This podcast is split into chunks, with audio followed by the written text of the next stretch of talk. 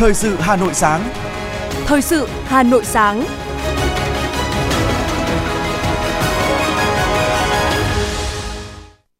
Kính chào quý vị và các bạn. Bây giờ là chương trình thời sự của Đài Phát thanh Truyền hình Hà Nội. Chương trình sáng nay, thứ bảy ngày 28 tháng 10 có những nội dung chính sau đây. Phó Chủ tịch nước Võ Thị Ánh Xuân dự kỷ niệm 20 năm giải thưởng quả cầu vàng. Khai mạc tháng khuyến mại Hà Nội năm 2023 với nhiều sự kiện và hoạt động phong phú. Các đơn vị thuộc Bộ Thông tin và Truyền thông và doanh nghiệp viễn thông sử dụng tên định danh để chống cuộc gọi giả mạo. Phần tin thế giới có những sự kiện nổi bật. Hamas tuyên bố không thả con tin khi chưa đạt được lệnh ngừng bắn ở giải Gaza. Ca sĩ Taylor Swift chính thức thành tỷ phú sau tour diễn thế giới và sau đây là nội dung chi tiết. Thưa quý vị, tối qua tại Hà Nội, Trung ương Đoàn Thanh niên Cộng sản Hồ Chí Minh phối hợp với Bộ Khoa học và Công nghệ tổ chức lễ kỷ niệm 20 năm Giải thưởng Khoa học Công nghệ Quả cầu vàng. Năm nay, Giải thưởng Khoa học Công nghệ Quả cầu vàng năm 2023 tiếp tục được trao cho 10 tài năng trẻ xuất sắc nhất và Giải thưởng Nữ sinh Khoa học Công nghệ Việt Nam được trao cho 20 nữ sinh nghiên cứu khoa học xuất sắc. Bí thư Trung ương Đoàn, Chủ tịch Hội sinh viên Việt Nam Nguyễn Minh Chiết cho biết, các cá nhân sau khi đạt giải thưởng đã không ngừng nỗ lực tiếp tục gặt hái được những thành công trong sự nghiệp, có đóng góp tích cực cho cộng đồng, cho sự phát triển của nước nhà. Phát biểu tại lễ kỷ niệm, Phó Chủ tịch nước Võ Thị Ánh Xuân đề nghị Trung ương Đoàn, Bộ Khoa học và Công nghệ tiếp tục nghiên cứu, giả soát, đề xuất với Đảng, Nhà nước các giải pháp hoàn thiện hệ thống chính sách để thu hút trọng dụng nhân tài, trong đó có nhân tài khoa học công nghệ Việt Nam ở trong và ngoài nước – từ đó tạo điều kiện thuận lợi về nhiều mặt để các tài năng trẻ là học sinh, sinh viên, đặc biệt là sinh viên tốt nghiệp loại giỏi, loại xuất sắc, có cơ hội phát huy năng lực sở trường, công hiến tốt nhất cho đất nước. Đoàn khảo sát của vụ nghiên cứu Ban dân vận Trung ương đã có buổi khảo sát nghiên cứu tại huyện Quốc Oai về đề tài trọng điểm cấp quốc gia, bài học dân là gốc, dân là trung tâm và vấn đề phát huy sức mạnh nhân dân, sức mạnh đại đoàn kết toàn dân tộc trong tình hình mới – theo báo cáo tại cuộc khảo sát, việc vận dụng bài học dân là gốc, dân là trung tâm được Đảng bộ huyện Quốc Oai thực hiện nghiêm túc, sáng tạo, phát huy được sức mạnh nhân dân, sức mạnh đại đoàn kết dân tộc ở địa phương, góp phần thực hiện các mục tiêu xây dựng Đảng, phát triển kinh tế, xã hội của huyện đề ra. Tại hội nghị, thành viên đoàn khảo sát đã trao đổi nhiều ý kiến, làm sâu sắc thêm kết quả trong triển khai bài học dân là gốc, dân là trung tâm và vấn đề phát huy sức mạnh nhân dân, sức mạnh đại đoàn kết dân tộc trong tình hình mới tại huyện Quốc Oai – trọng tâm là sức mạnh của nhân dân trong củng cố quốc phòng an ninh xã hội, tham gia đóng góp xây dựng các công trình dân sinh, xây dựng nông thôn mới nâng cao, phát huy sức mạnh đại đoàn kết trong công tác vận động nhân dân, vai trò của người đứng đầu trong thực hiện quy chế dân chủ cơ sở, phổ biến giáo dục pháp luật. Chương trình thời sự xin được tiếp tục với những thông tin kinh tế. Tối qua tại phố Lê Thái Tổ, quận Hoàn Kiếm, Trung tâm xúc tiến đầu tư thương mại và du lịch thành phố Hà Nội phối hợp các sở ngành liên quan khai mạc tháng khuyến mại Hà Nội năm 2023. Đây là thời điểm kích hoạt hơn 1.000 điểm bán hàng khuyến mại và 50 điểm vàng khuyến mại là các hệ thống siêu thị, trung tâm thương mại lớn trên địa bàn thành phố với mức giảm tới hơn 50%. Đồng thời sự kiện lễ hội mua sắm Hà Nội, Hà Nội Shopping Festival chính thức được phát động diễn ra đến hết ngày 29 tháng 10 tại phố Lê Thái Tổ với nhiều hoạt động trải nghiệm mua sắm hấp dẫn, kết hợp với các hoạt động nghệ thuật biểu diễn âm nhạc đường phố. Bên cạnh đó, con đường mua sắm Shopping Tour Street mang đến các game show nhận quà miễn phí. Tiếp đó, sự kiện Ngày vàng giá sốc diễn ra vào ngày 11 và 12 tháng 11 với 50 điểm vàng là các hệ thống siêu thị, trung tâm thương mại lớn. Sự kiện cuối cùng trong tháng khuyến mại Hà Nội năm 2023 là Hà Nội Online Shopping Festival, tập trung thúc đẩy tiêu dùng không tiền mặt với các hoạt động khuyến mại trực tuyến, có sự tham gia của các sàn thương mại điện tử. Hơn 20.000 sản phẩm khuyến mại tới 50% dành cho khách hàng mua sắm trực tuyến, kết nối qua website tháng khuyến mại Hà Nội.vn. Cùng ngày, tại khu hội trợ triển lãm giao dịch kinh tế và thương mại Sở Công Thương Hà Nội đã khai mạc hội trợ kết nối nông sản thực phẩm an toàn cung ứng cho các chợ trên địa bàn thành phố Hà Nội năm 2023 với quy mô là 150 gian hàng, thu hút gần 100 đơn vị đến từ các quận, huyện thành phố Hà Nội và 20 tỉnh thành phố trên địa bàn cả nước tham gia. Các sản phẩm trưng bày giới thiệu tại hội trợ gồm nông sản, thực phẩm an toàn, đặc sản vùng miền, các sản phẩm ô cốp của các địa phương như Nam Mộc Châu, tỏi nhánh Sơn La, mực dạ tay Quảng Ninh, trà san tuyết Hà Giang, mật ong Hưng Yên, các mặt hàng khô đặc trưng của vùng Tây Bắc. Thưa quý vị và các bạn, thành phố Hà Nội là nơi có nhiều làng nghề truyền thống với 1.350 làng nghề và làng có nghề, trong đó có 305 làng nghề, làng nghề truyền thống đã được công nhận thuộc 23 quận huyện và thị xã. Đây là nguồn tài nguyên dồi dào cho phát triển công nghiệp văn hóa, ghi nhận của phóng viên Minh Thơm. Nghệ nhân Nguyễn Văn Tĩnh ở làng nghề mê che đan Phú Vinh, huyện Trương Mỹ, sau nhiều năm gắn bó với nghiệp đan lát, đưa sản phẩm của mình đi chinh phục các thị trường khắp trong nước và quốc tế, đã kinh nghiệm rằng bên cạnh việc sản xuất và thương mại theo hướng truyền thống, mỗi làng nghề đều có thể tận dụng chương trình du lịch làng nghề để tiếp cận khách hàng và tự tìm kiếm cho mình những đơn hàng xuất khẩu ở ngay tại chính cơ sở của mình. Bởi theo kinh nghiệm của ông Tĩnh, đã có rất nhiều khách hàng là những doanh nghiệp, đơn vị nhập khẩu lớn đã đến với ông qua con đường du lịch. Qua tiếp cận với khách hàng, ông đã phát hiện ra những điểm còn hạn chế trong sản phẩm của mình, những yếu tố cần cải tiến. Từ đó, những sản phẩm thủ công truyền thống tại cơ sở của ông đã theo kịp đòi hỏi và dễ được thị trường chấp nhận hơn. Nghệ nhân Nguyễn Văn Tĩnh, làng nghề Mê Chê đan Phú Vinh, huyện Trương Mỹ cho biết. Cá nhân tôi thì tôi cũng hoàn toàn ủng hộ cái cái việc mà thúc đẩy du lịch làng nghề bởi nó mang lại cái chuỗi giá trị lâu dài cho những người làm nghề ở đây. Khi mà làm du lịch thì chúng tôi là những người uh, đầu tàu trong làng nghề thì chúng tôi cũng uh, cố gắng mình uh, học hỏi, mình uh, lắng nghe khách hàng để uh, hoàn thiện các cái kỹ năng về uh, giao tiếp rồi uh, hoàn thiện các cái, cái sản phẩm mà nó phù hợp cho khách du lịch khi mà đến làng nghề Phú Vinh. Với nghệ nhân Tạ Thị Thu Hương, làng nghề nón chuông, xã Phương Trung, huyện Thanh Hoài lại tận dụng cơ hội của những hội trợ triển lãm mà thành phố triển khai ở cả trong và ngoài nước để quảng bá hình ảnh trước nón lá quê hương. Và cũng chính tâm huyết của chị đã giúp cho sản phẩm nón lá của làng nghề nón chuông vốn đã mai một trong bối cảnh hội nhập của nền kinh tế. Đến nay, sản phẩm nón chuông lại được nhiều người biết đến. Người dân làng nón cũng quay lại với nghề cổ truyền của cha ông ngày một nhiều hơn, bất chấp thu nhập chưa thực sự đáp ứng đúng như kỳ vọng. Nghệ nhân Tạ Thị Thu Hương cho biết. Tôi đã được đi mang cái sản phẩm nó, tuần văn hóa Việt Nam tại Nhật Bản và tuần văn hóa Việt Nam tại Malai và tôi đi Trung Quốc và đi Lào. Tôi cũng đi được đi mấy nước để giới thiệu sản phẩm của làng nghề. Thì trong đó tôi không ngừng phát triển là tôi đi các hội trợ trong nước để lan tỏa cái giá trị của làng nghề, sản phẩm làng nghề. Tính tới thời điểm này, Hà Nội đã có 2.167 sản phẩm được gắn sao ô cốp. Khu vực làng nghề cũng là nơi đóng góp rất nhiều sản phẩm ô cốp chất lượng và tiềm năng đặt sao cao cho Hà Nội. Ông Nguyễn Văn Trí, Phó Tránh Thường trực Văn phòng Điều phối Nông thôn mới Hà Nội cho biết. Hà Nội đã có 1.350 làng có nghề,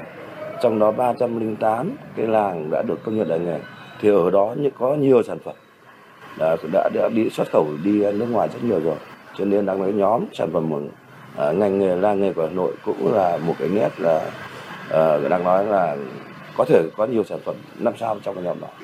Theo Phó Chủ tịch Hiệp hội Làng nghề Việt Nam Hà Thị Vinh cho rằng, ô cốp sẽ là nền tảng khuyến khích các cơ sở sản xuất ở các làng nghề truyền thống, đầu tư có chiều sâu và chất lượng sản phẩm, nâng cao sức cạnh tranh, vươn xa đến các thị trường quốc tế. Bà Vinh cho biết thêm.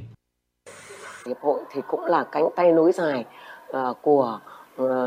của thành phố cũng như là của sở thì chúng tôi cũng uh, động viên và giúp cho các cái hội viên nhận thức tốt được và các chủ thể nhận thức tốt thì họ tham gia rất nhiều luôn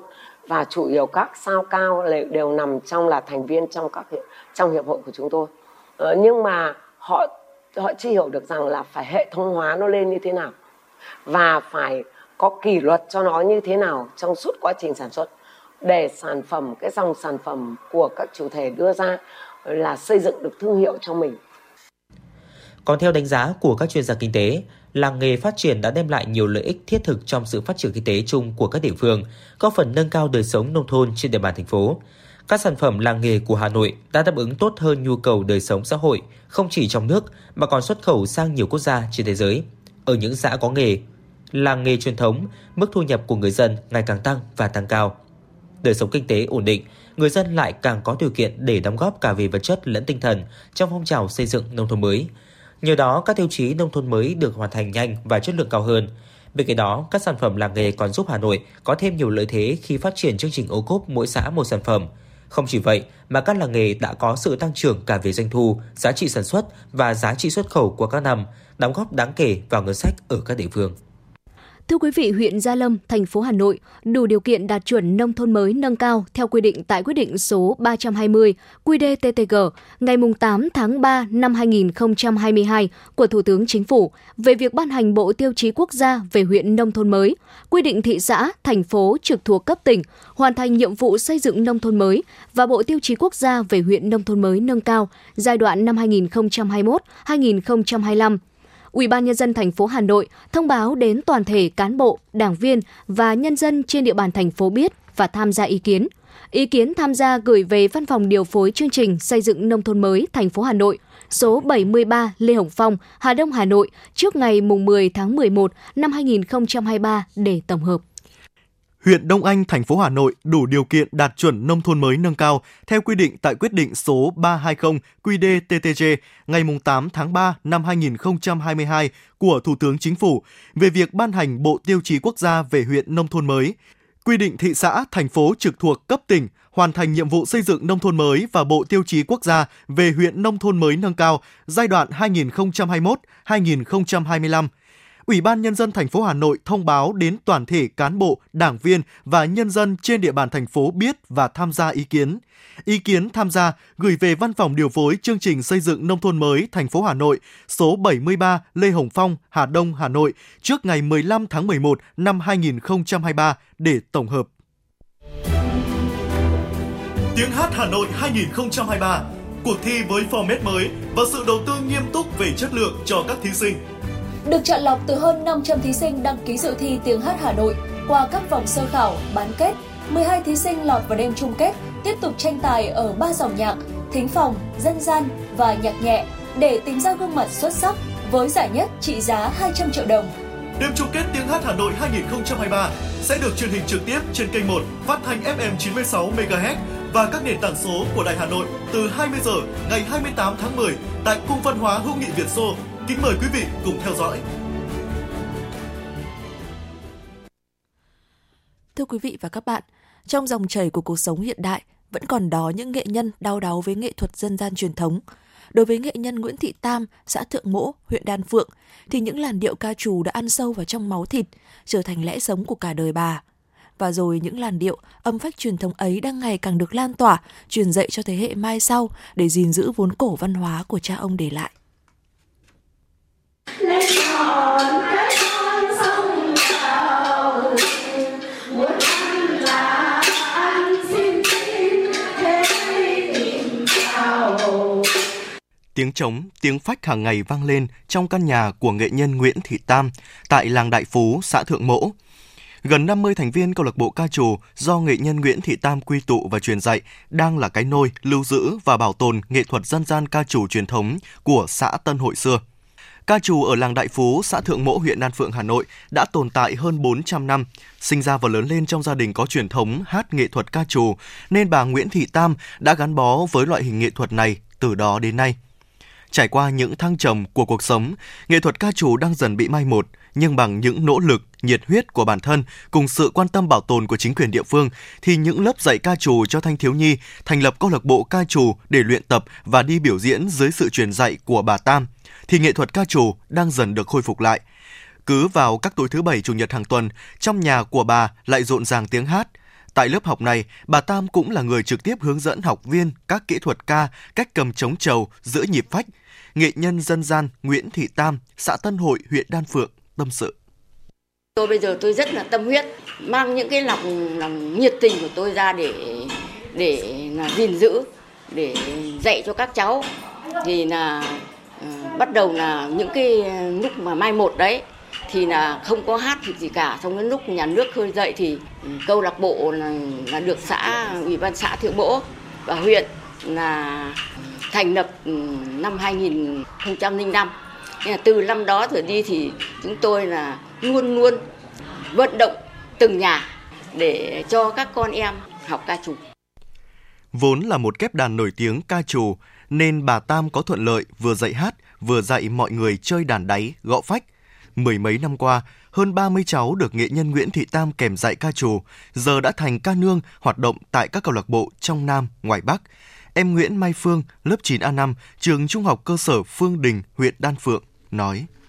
Ban đầu học thì thấy ca trù rất khó, học thuộc phách, học thuộc ca đàn với cả khớp vào phách và vào bài hát. Bà Tam dạy bọn cháu rất là cần cù về tỉ mỉ ạ. Bà Tam dạy chúng cháu rất là dễ hiểu. Và cháu cảm thấy là càng thêm yêu thích ca trù hơn ạ. Và cháu mong muốn là có nhiều người và nhiều bạn trẻ, mọi người biết đến ca trù nhiều hơn để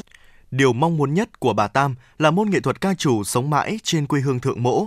Để thực hiện ước nguyện ấy, bà Nguyễn Thị Tam đã phối hợp với trường Trung học cơ sở Thượng Mỗ đưa ca trù vào trong trường học. Hiện tại, có 8 cháu đang theo học hát ca trù. Cô giáo Nguyễn Thị Đông, giáo viên trường Trung học cơ sở Thượng Mỗ, huyện Đan Phượng, cho hay. Bà Nguyễn Thị Tam là một người rất là nhiệt huyết, tâm huyết với làn điệu ca trù. Vì vậy mà tôi rất muốn học sinh của quê hương sẽ giữ gìn và phát huy cái bản sắc văn hóa của quê hương mình, của dân tộc mình.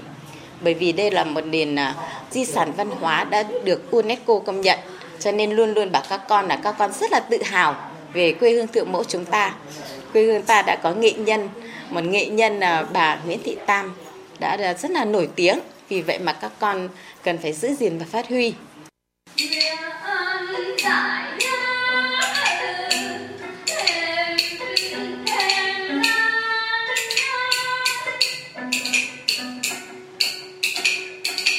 Từ sự truyền dạy của bà đã ươm mầm tình yêu ca trù trong giới trẻ và những thanh âm trong trẻo hồn nhiên của nữ sinh 14-15 tuổi đang tiếp bước bà Tam để giữ nhịp ca trù trên quê hương Thượng Mỗ.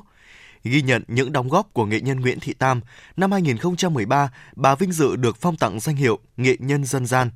Năm 2015, bà được Chủ tịch nước phong tặng danh hiệu Nghệ nhân ưu tú và mới đây nhất là danh hiệu Nghệ nhân nhân dân, loại hình nghệ thuật biểu diễn dân gian ca trù năm 2009, nghệ thuật ca trù đã được Tổ chức Giáo dục Khoa học và Văn hóa Liên Hợp Quốc UNESCO công nhận là di sản văn hóa phi vật thể cần được bảo vệ khẩn cấp. Hiện nay, cùng với trèo tàu Tân Hội, Hội Diều Bá Giang, ca trù Thượng Mỗ là một trong ba địa chỉ văn hóa dân gian đặc sắc của huyện Đan Phượng. Tiếp theo là những thông tin đáng chú ý khác. Thưa quý vị và các bạn, thông tin từ Cục Du lịch Quốc gia Việt Nam, Bộ Văn hóa, Thể thao và Du lịch, tháng 10 năm 2023, Việt Nam đón 1,11 triệu lượt khách quốc tế, đánh dấu tháng thứ tư liên tiếp ngành du lịch đón trên 1 triệu lượt khách quốc tế. Tính chung 10 tháng của năm 2023, tổng lượng khách quốc tế đến nước ta đạt gần 10 triệu lượt, Cục Du lịch Quốc gia Việt Nam đánh giá, toàn ngành thời gian qua đã nỗ lực phát triển sản phẩm, nâng cao chất lượng dịch vụ, xúc tiến quảng bá, nên tổng lượng khách quốc tế đến Việt Nam đã vượt xa kế hoạch. Bộ Văn hóa Thể thao và Du lịch đã điều chỉnh mục tiêu đón khách quốc tế năm 2023 từ 8 triệu lên khoảng 12 đến 13 triệu lượt nhằm tạo động lực mới, góp phần đẩy nhanh phục hồi, tăng tốc phát triển ngành du lịch hiệu quả, bền vững. Từ ngày 27 tháng 10, các số điện thoại của các đơn vị thuộc Bộ Thông tin và Truyền thông gồm Văn phòng Bộ, Cục Báo chí, Cục An toàn Thông tin, Cục Viễn thông, Cục Tần số vô tuyến điện gọi đến người dân đều hiển thị định danh Bộ Thông tin và Truyền thông. Tương tự, cuộc gọi của doanh nghiệp viễn thông tới khách hàng cũng hiển thị tên định danh của nhà mạng. Đây là giải pháp hạn chế tình trạng lừa đảo qua điện thoại diễn ra khá phổ biến trong thời gian vừa qua. Mục đích thu thập thông tin bằng nhằm hù dọa, lừa đảo để từ đó chiếm đoạt tài sản của người dân – một số đối tượng đã sử dụng số thuê bao cố định, di động giả mạo xưng là Bộ Thông tin và Truyền thông, Công an, Viện Kiểm sát, Ngân hàng, nhà mạng viễn thông, gọi điện đến số điện thoại cố định, di động của người dân.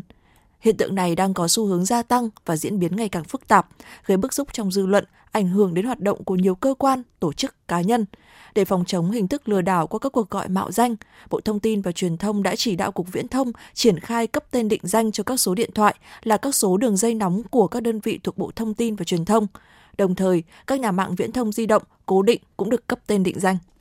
Thưa quý vị và các bạn, hiện nay các loại thuốc lá điện tử xuất hiện với nhiều mẫu mã, đa dạng hình dáng, chất lượng, đủ các loại giá tiền cho các bạn trẻ chọn lựa, xuất hiện tràn lan trên mạng xã hội. Từ hình hộp sữa, lon trà sữa, bật lửa đến dạng đồ chơi như điện thoại, đài cassette. Với những mẫu mã hình dáng mới, học sinh dễ dàng qua mặt phụ huynh thầy cô để mang đến trường sử dụng khắp các trang mạng xã hội, chỉ cần tìm kiếm thuốc lá điện tử giá rẻ thì hàng loạt các hội nhóm, fanpage, cá nhân đăng những bài quảng cáo và bán sản phẩm hiện lên. Các bạn trẻ coi đây như là một trào lưu thời thượng, thể hiện sự sành điệu của bản thân. Đặc biệt hơn, mẫu mã của những loại hình thuốc lá điện tử vô cùng đa dạng với những kiểu dáng ngộ nghĩnh nhắm vào sở thích của giới trẻ. Thuốc lá điện tử núp bóng hình gấu, hương cà phê, hình các nhân vật hoạt hình hay ngụy trang hộp sữa. Hương vị cũng giống mẫu đi kèm, Nhìn vẻ bề ngoài không khác gì đồ chơi trẻ em, tuy nhiên lại có đuôi sạc pin và đầu hút của thuốc lá điện tử. Mẫu mã của những loại thuốc lá điện tử như vậy qua mặt được cả phụ huynh, khiến cho các bậc phụ huynh không thể phân biệt. Thuốc lá điện tử với đa dạng mẫu mã, giá cả phù hợp với túi tiền học sinh, giá dao động từ 100 đến 200 nghìn đồng một sản phẩm. Các em dễ dàng chốt đơn hàng từ các shop bán hàng online, Không khó để bắt gặp hình ảnh sử dụng thuốc lá điện tử trong học sinh diễn ra công khai. Em Lê Đăng Hiếu, trường Trung học cơ sở Trưng Vương, Hà Nội chia sẻ. Em có bắt gặp những bạn à, hút thuốc lá điện tử ngoài cổng trường cũng có thì cái cái khói thuốc các bạn hút ra thì nó độc hại với cả có những cái loại thuốc mà không rõ nguồn gốc ấy. Với những lời quảng cáo nghe rất êm tai nhưng không ảnh hưởng đến người xung quanh, tạo mùi thơm miệng, ít gây bệnh và đặc biệt giúp cai thuốc lá truyền thống hiệu quả.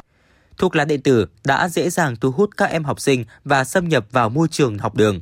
Theo điều tra năm 2019 của Tổ chức Y tế Thế giới, tỷ lệ sử dụng thuốc lá điện tử trong học sinh từ 15 đến 17 tuổi tại Việt Nam là 2,6%. Điều tra tình hình sử dụng thuốc lá trong học sinh năm 2022 cho thấy tỷ lệ sử dụng thuốc lá điện tử ở học sinh ở độ tuổi từ 13 đến 15 là 3,5%. Tỷ lệ học sinh hút thuốc lá điện tử gia tăng đặc biệt ở giới trẻ, khiến các chuyên gia y tế lo ngại về nguy cơ ảnh hưởng đến sức khỏe từ loại hình thuốc lá mới này. Tiến sĩ bác sĩ Nguyễn Trung Kiên, Giám đốc Trung tâm chống độc Bệnh viện Bạch Mai cho biết. Mặc dù quảng cáo là trên nhãn mát là có thể không có nicotine, nhưng tuy nhiên thì là vẫn có nicotine và thậm chí là có những nghiên cứu khảo sát người ta thấy là cái lượng nicotine trong thuốc lá điện tử có thể còn cao hơn cả thuốc lá thông thường. Thứ hai là ngoài có cái thành phần khác người ta phụ gia người ta cho vào và khi đốt cháy đều là có cái độc tính rất là phức tạp mà chúng ta sẽ không đoán định được thậm chí có thể nói là phức tạp hơn cả thuốc lá thông thường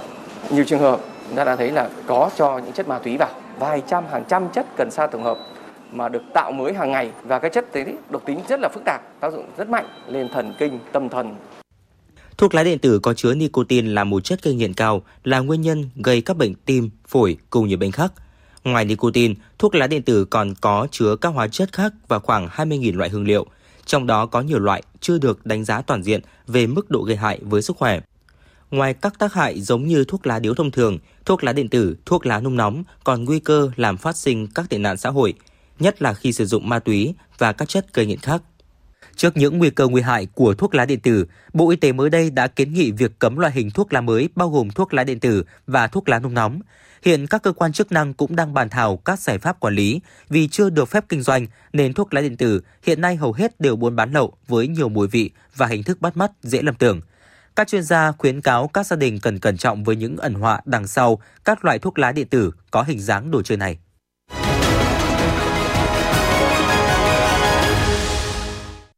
Quý vị và các bạn đang nghe chương trình thời sự của Đài Phát thanh và Truyền hình Hà Nội. Phần tin thế giới sẽ tiếp nối chương trình. Một quan chức Hamas cho biết nhóm này không thể thả các con tin Israel mà họ đang giữ cho đến khi có thỏa thuận ngừng bắn ở giải Gaza. Theo kênh A1 Zarera của tờ Cosma của Nga, đưa ra thông tin trên khi dẫn một lời quan chức Hamas tên là Abu Hamid. Người này nói rằng Hamas cần có thời gian để xác định vị trí của tất cả những người đã bị các phe phái Palestine đưa đến Gaza trong cuộc tấn công giữa Israel vào ngày 7 tháng 10 biệt đội chống khủng bố Densus 88 thuộc Cảnh sát Quốc gia Indonesia đã bắt giữ 27 người, được cho là thành viên của nhóm khủng bố Ansar Daula. Đây là nhóm khủng bố ủng hộ tổ chức nhà nước Hồi giáo IS tự xưng.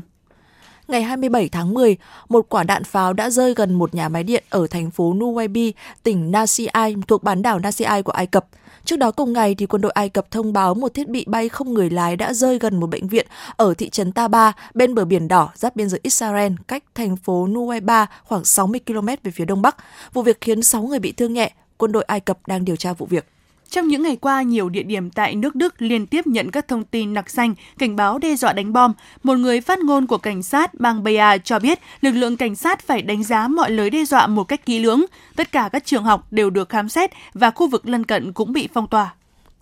Theo phân tích của, của Bloomberg, ngôi sao nhạc pop Taylor Swift có một giải thưởng khác cần bổ sung vào bản thành tích trong năm nay, trở thành tỷ phú. Chỉ theo dõi số tỷ phú của Bloomberg cho thấy tổng giá trị tài sản dòng của nữ ca sĩ 34 tuổi này hiện ở mức là 1,1 tỷ đô la Mỹ, nhờ thành công vang dội của chuyến lưu diễn vòng quanh thế giới Era Tour. Taylor Swift là một trong số ít nghệ sĩ giải trí trở thành tỷ phú chỉ dựa vào hoạt động âm nhạc và biểu diễn. Mexico vừa kích hoạt hai quỹ khẩn cấp có tổng trị giá 760 triệu đô la Mỹ nhằm khắc phục hậu quả của siêu bão Otis tràn qua khu vực duyên hải miền Tây nước này, khiến 27 người thiệt mạng và tàn phá nặng nề nhà cửa, các công trình xây dựng và hệ thống hạ tầng. Trong khi đó, cháy rừng nghiêm trọng tại Bolivia lại buộc chính phủ nước này phải tuyên bố tình trạng thảm họa tại thành phố Iapacani. Bolivia cũng đồng thời thông báo tiếp tục đóng cửa trường học tại các thành phố lớn ở nước này. Trong thông báo đưa ra ngày hôm qua, thị trưởng thành phố cho biết thành phố đang bị ảnh hưởng nặng nề vì cháy rừng và chính quyền thành phố quyết định tuyên bố tình trạng thảm họa vì tình hình đã vượt quá khả năng xử lý của chính quyền.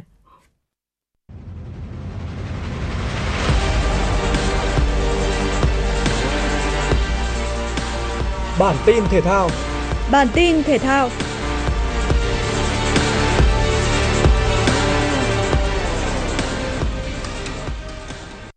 Tài năng trẻ của Bia Việt Nam Chim Hồng Thái đã tạo nên cơn địa chấn ở lượt trận đầu tiên vòng 1-16 giải vô địch thế giới cao rôm ba bằng được tổ chức tại thành phố Wacken, Hà Lan. Trong một ngày trói sáng, Hồng Thái đã bất ngờ đánh bại Marco Zanetti, cầu thủ số 1 thế giới hiện tại. Anh cần 20 đường cơ để hạ đối thủ với tỷ số cách biệt 40-25. Một trận đấu khác đáng chú ý là cuộc đối đầu giữa hai tay cơ Việt Nam Trần Quyết Chiến và Nguyễn Trần Thành Tự. Bằng kinh nghiệm và bản lĩnh, Trần Quyết Chiến đã vượt qua người đồng hương với tỷ số 40-36. Cầu thủ số 1 Việt Nam đang quyết tâm bảo vệ trung vị thế giới Bia Karom Ba Bang Giải quần vợt Playford Challenger Australia có sự góp mặt của cây vợt nam số 1 Việt Nam Lý Hoàng Nam. Nhưng hôm qua là một ngày thi đấu không như mong muốn của Hoàng Nam. Anh nhận thất bại ở cả nội dung đơn và đôi nam. Cây vợt sinh năm 1997 dù đã dẫn trước Tom Skulket 6-3 trong set mở màn, song đã để điểm hy vọng của nước chủ nhà thắng lại 6-4, 6-2 và thua chung cuộc 1-2 tại vòng 1-8. Ở nội dung đánh đôi, Lý Hoàng Nam lọt vào sâu hơn, nhưng ở tứ kết, anh và đối tác Choi Sấp Hong Hàn Quốc dù đã rất nỗ lực, tuy nhiên cũng chỉ thắng được một set và chịu gác vượt trước bộ đôi Noguchi Nhật Bản và Weber Pháp với kết quả 3 set là 6-7, 7-6, 7-10. Câu lạc bộ Liverpool đã giành chiến thắng đậm 5-1 trước đại diện đến từ Pháp Toulouse trong trận đấu thuộc bảng E Europa League 2023-2024. Năm bàn thắng của đội chủ sân Anfield được ghi bởi năm cầu thủ khác nhau là Jota, Endo, Nunes, Gravenberch và Salah. Liverpool tiếp tục duy trì thành tích toàn thắng qua 3 trận và dẫn đầu bảng với 9 điểm. Ajax Amsterdam đang thi đấu rất bết bát tại giải vô địch quốc gia Hà Lan và khi ra đấu trường châu Âu, phong độ của họ cũng chẳng khá hơn. Câu lạc bộ vừa có huấn luyện viên mới Hedvai Maduro đã nhận thất bại 0-2 trên sân của Brighton. Bộ đôi tiền đạo Hao Petro và Ansu Fati mỗi người ghi một bàn cho đội bóng Anh. Với kết quả này, Ajax Amsterdam đã tụt xuống cuối bảng B với 2 điểm. Brighton đang đứng ngay trên được 4 điểm. Vị trí số 1 của bảng B hiện thuộc về Olympic Marseille. Mặc dù chơi thất thường ở Serie A, nhưng AS Roma vẫn đang thành công tại Europa League. Các học trò của huấn luyện viên Jose Mourinho vừa có chiến thắng nhẹ nhàng 2-0 trước Slavia Praha của Cộng hòa Séc. Tiền đạo Romeo Lukaku tiếp tục nổ súng. Anh góp một bàn trong trận thắng này của đại diện Italia. AS Roma đang giữ ngôi đầu bảng G, được 9 điểm.